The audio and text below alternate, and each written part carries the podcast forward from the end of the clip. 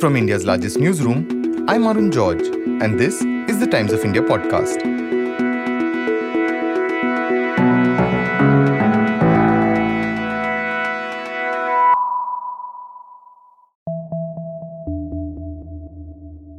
Our embassy is actively pursuing this case.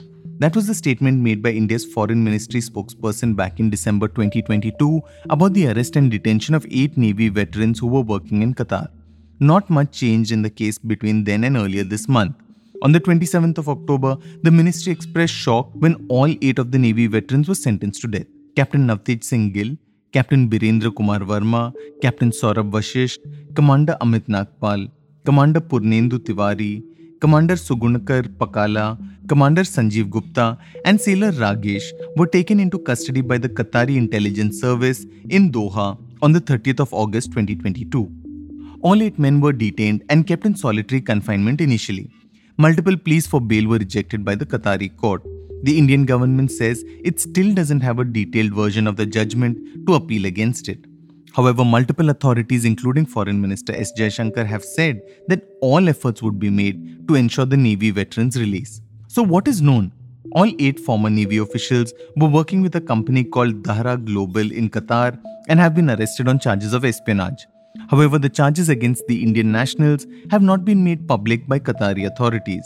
Dahra Global C E O Khamis Alajmi, a retired squadron leader of the Royal Oman Air Force, was briefly detained last year but later released. The Indian nationals were said to have been working on Qatar's submarine project and also in training Qatari defense forces. Some reports have hinted that the eight Indians are accused of passing details of the Qatar defense project to Israel. However, both India and Qatar have not confirmed this claim. In today's episode, my colleague Harinder Baweja is in conversation with retired Major General Satbir Singh, who is chairman of the Indian Ex-Servicemen Movement and United Front of Ex-Servicemen. He's been meeting with the family members of the detained Navy veterans and has also been writing to the government seeking their help in resolving the issue. He talks to Harinder Baweja about the handling of the case so far and what he thinks can be done now. India's Foreign Minister, Mister Jaishankar, met the families only after the death sentence was announced. Isn't that shocking? Earlier also, they have been meeting. In fact, the families were allowed to go to Doha and uh, meet the people. That was also with the help of the our government. So I believe that action has been taken, but the outcome has been nil. Isn't it surprising, sir, that despite the friendly relationship that you mentioned, in fact, Qatar and India celebrated fifty years of friendship only recently, there has been an information void. We don't know what the charges are, what they've been tried for. Everything is so hush-hush. And even the government of India is not taking the, its people into confidence, not even taking the families into confidence. Unfortunately, it is shocking to the government too.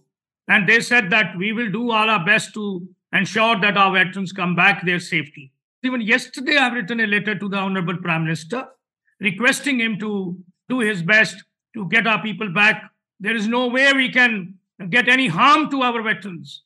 Our defense personnel who have so much of uh, to give to the people, they were training on the request of the Qatar and training the Navy of the Qatar. I fail to understand that how Qatar has taken this step to put them, award them to go to the gallows. The families have been in touch with you for fourteen yes. months, ever since the officers were taken into custody in August twenty twenty-two. They must really be devastated. How are the families doing, sir? They were um, held into captivity on the thirtieth of August.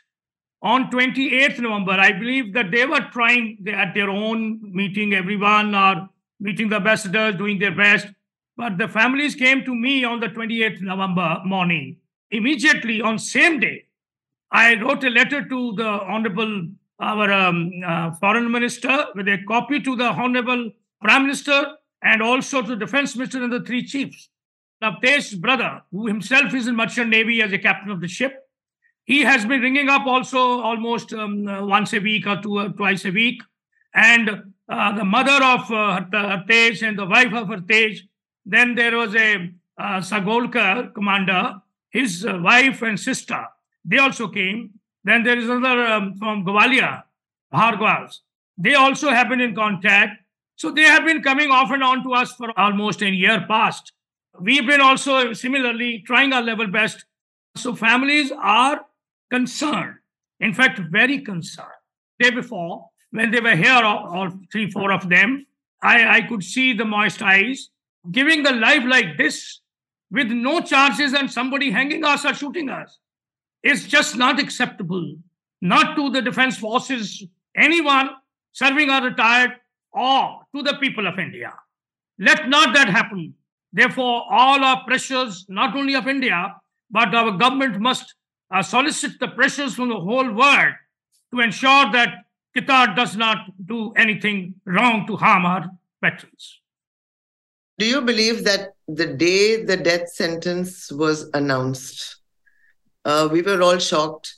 Even the statement put out by the government of India used the word shocked. Shocking. Yes. So that day, don't you think some senior diplomat or minister should have gone to Qatar? Well, it's the government's, uh, uh, you know, what they wish to do is theirs. But as an individual, yes, I, I feel... Um, the senior from the government, maybe a, a mobile call or a telephone from Honorable Prime Minister, as well as sending either the foreign minister or somebody higher up, go to Qatar and speak to the government who can get these people back. So you expected that, but that hasn't happened yet. Uh, there's nothing uh, reported on the news anywhere.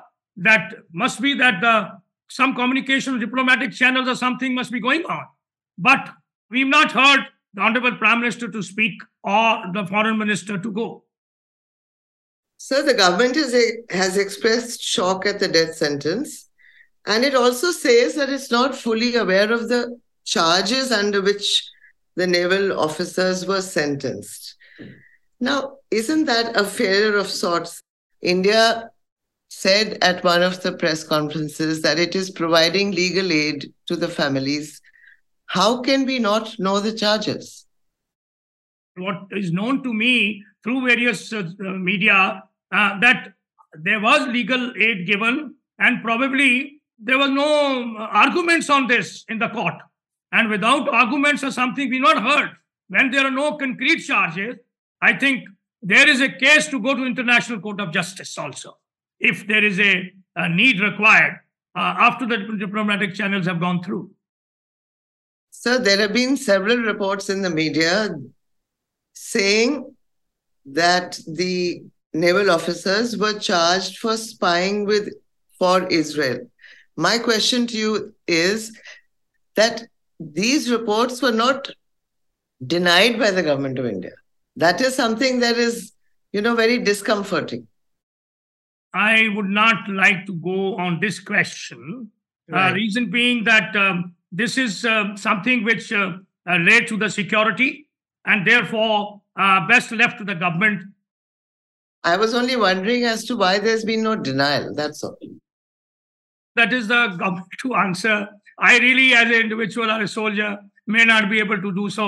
And I wish I would not like to say anything or make a comment on what the government is doing. For one month, we did not even know that the naval officers had been taken into custody. The information became public only when the sister of one of the commanders, she put out a tweet tagging the Prime Minister. That is how we got to know. Yes, I suppose so. But when you're asking this question, uh, I'm sure we have our intelligence, we have all that, and yet we did not know. And where thirty percent of diaspora in, in, in Qatar is Indian. Why we did not know is also something um, my I, my mind doesn't accept. What do you think are India's options? As a soldier, as a defense analyst, I would say there are few options which are available. First is to use uh, our own government to uh, Qatar uh, government direct to talk.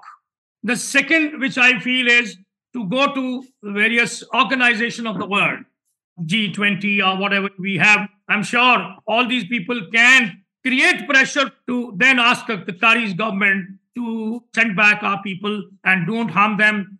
Then we have an International Court of Justice. We should go to the International Court of Justice and fight with the best of advocates we have in the country. Such uh, cases from various countries have happened, where the International Court of Justice has ordered reversal of whatever punishments have been given across the world for various countries.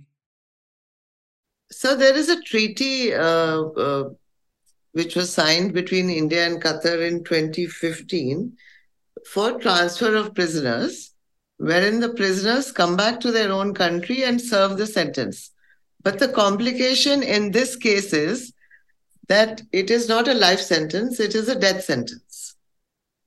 So actually this is now a very, very complicated case.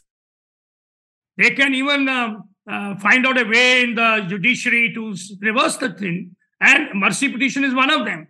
And that also can be given straight away, or if, if the pressure is enough and the Qatar government or Amir agrees to it. There are challenges, both legal as well as uh, diplomatic. So our own diaspora is there. Our trade is there. And why not we stop that or do something to ensure that enough pressure comes on? Here is that some people are there working for them, working to help them. They requested and we help them. And then they're doing it. I think there is something very serious which has um, given this uh, handle to the Qatari government to order death sentence.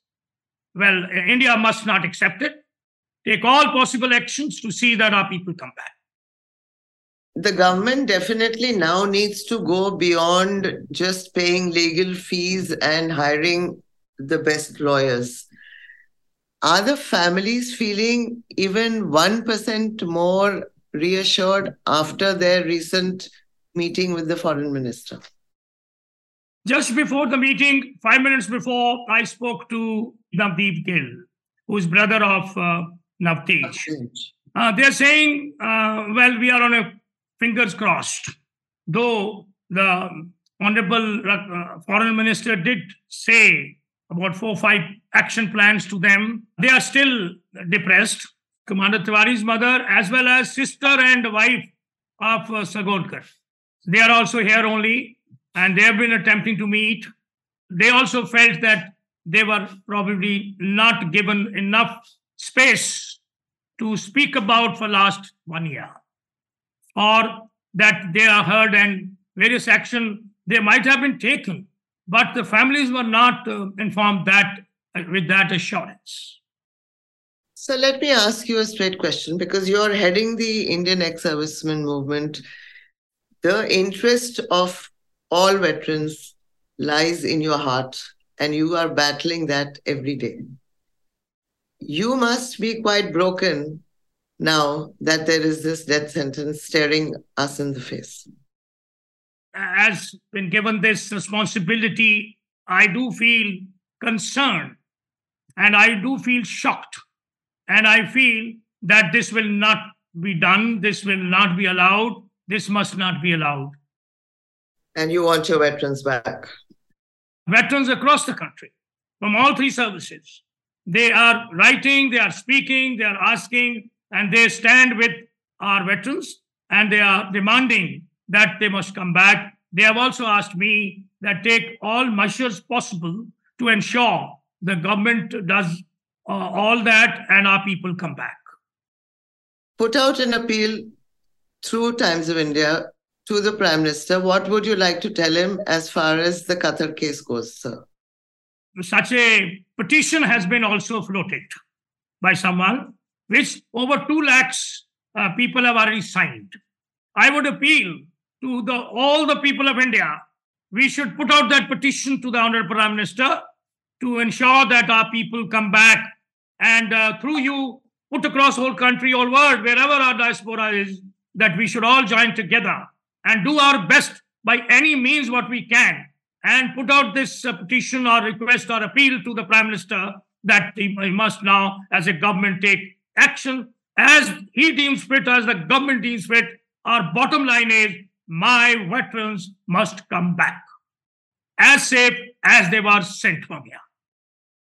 Would you like to see him doing more, like sending senior ministers, officials to Qatar, sitting there, putting pressure, saying, Tell us the charges. What have you done? Why have you done this? I would like to appeal that. I have appealed to the Honorable Prime Minister that take all measures as the government feels fit. But I requested him, safe and sound, our veterans return as soon as possible. And um, they are taken away from the custody and repatriated soonest as it can.